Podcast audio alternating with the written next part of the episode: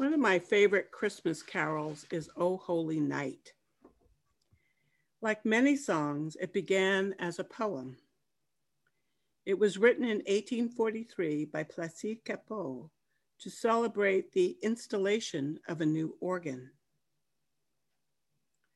While the first verse may be familiar to anyone who has heard the song, it is the following verses that may be new to many of us as they are not in the hymn that we know. The poem goes like this O holy night, the stars are brightly shining. It is the night of our dear Savior's birth. Long lay the world in sin and error pining till he appeared and the soul felt its worth. A thrill of hope, the weary world rejoices, for yonder breaks a new and glorious morn. Fall on your knees. Oh, hear the angels' voices. O night divine, O night when Christ was born. O night divine, O night, O night divine. Led by the light of faith, serenely beaming, with glowing hearts by his cradle we stand. So led by light of a star sweetly gleaming, here came the wise men from Orient land. The King of Kings lay thus in lowly manger, in all our trials, born to be our friend. He knows our need, to our weakness is no stranger. Behold your King, before him lowly bend. Behold your King, before him lowly bend. Truly, he taught us to love one another. His law is love, and his gospel is peace. Chains shall he break, for the slave is our brother. And in his name, all oppression shall cease. Sweet hymns of joy and grateful raise we. Let all within us praise his holy name.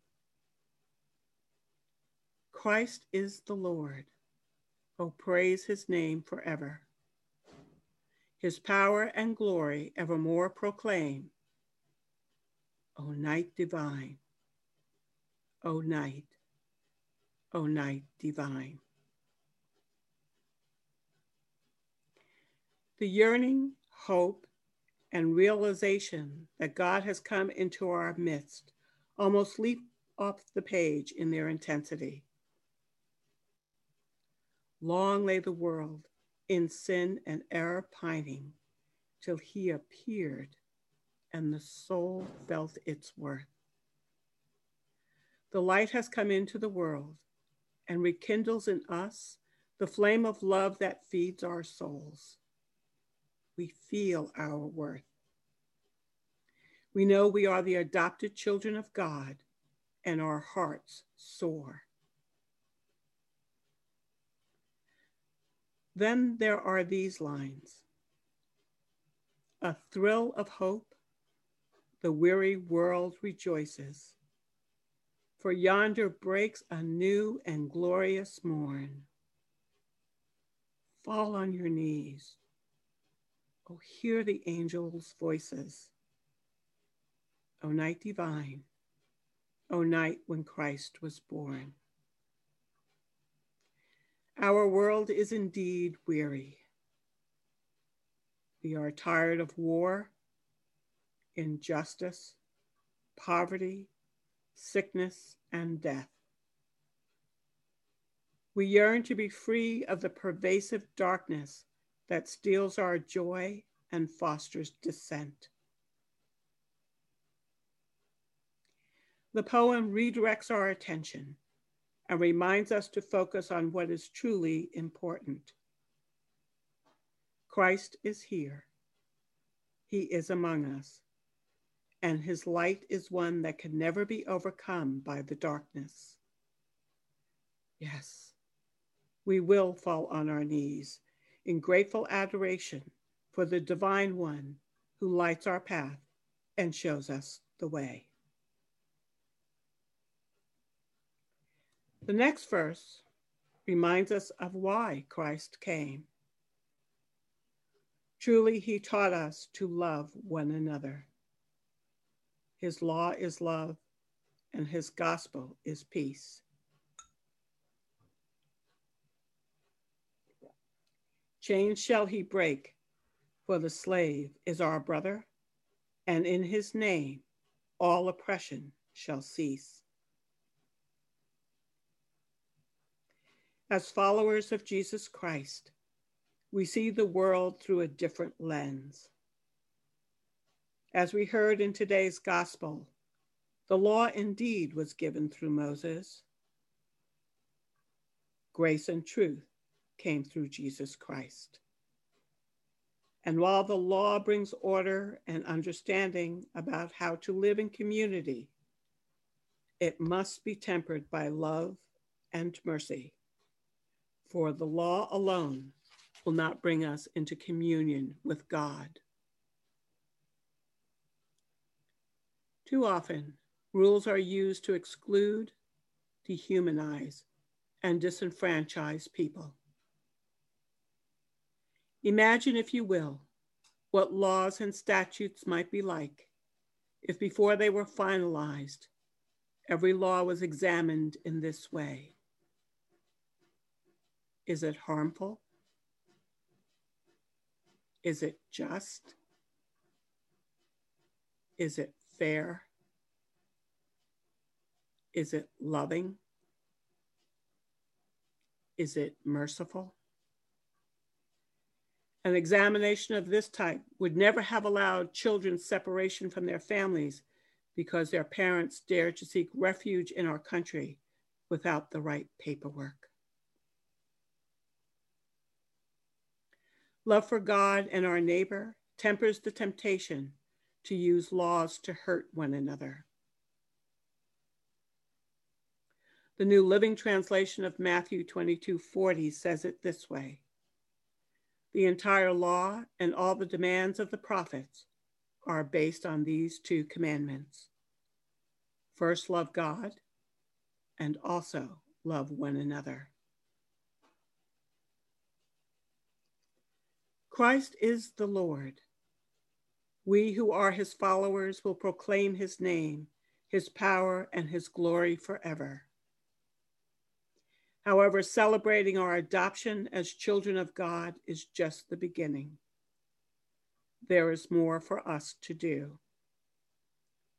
Here at the Church of the Incarnation, we have a banner in our gathering hall based on a prayer attributed to St. Teresa of Avila. The prayer goes like this Christ has no body now but yours, no hands, no feet on earth but yours. Yours are the eyes through which he looks compassion on this world.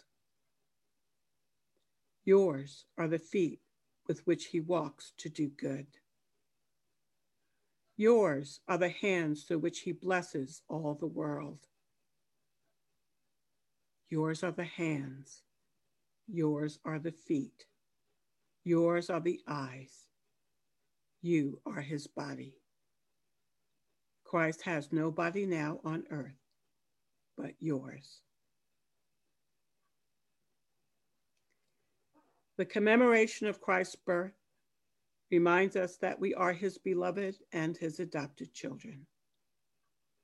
As it was said in the letter to the Galatians, and because you are children, God has sent the Spirit of his Son into our hearts. Led by Christ, we can and must continue the work he began since before the world was real. When we use our eyes, hands, and feet in loving and compassionate ways, we can bring hope to the fearful, companionship to the lonely, kindness to the forgotten, and peace to our souls. These individual and collective acts remind us that faith in action demonstrates that the love of Christ lives through us. My friends, these may be dark times. There have always been dark times. And we who follow Jesus know it has never been so dark as to overcome the light of Christ. So while this Christmas may have been different and challenging for many, our celebration of the birth of Christ in our worship and in our lives renews our faith and recalibrates our focus. Christmas is a holy time and a special time in which we once again remember that nothing can separate us from the love of God. O holy night, led by the light of faith serenely beaming, with glowing hearts, by his cradle we stand. And once again, our souls know their worth.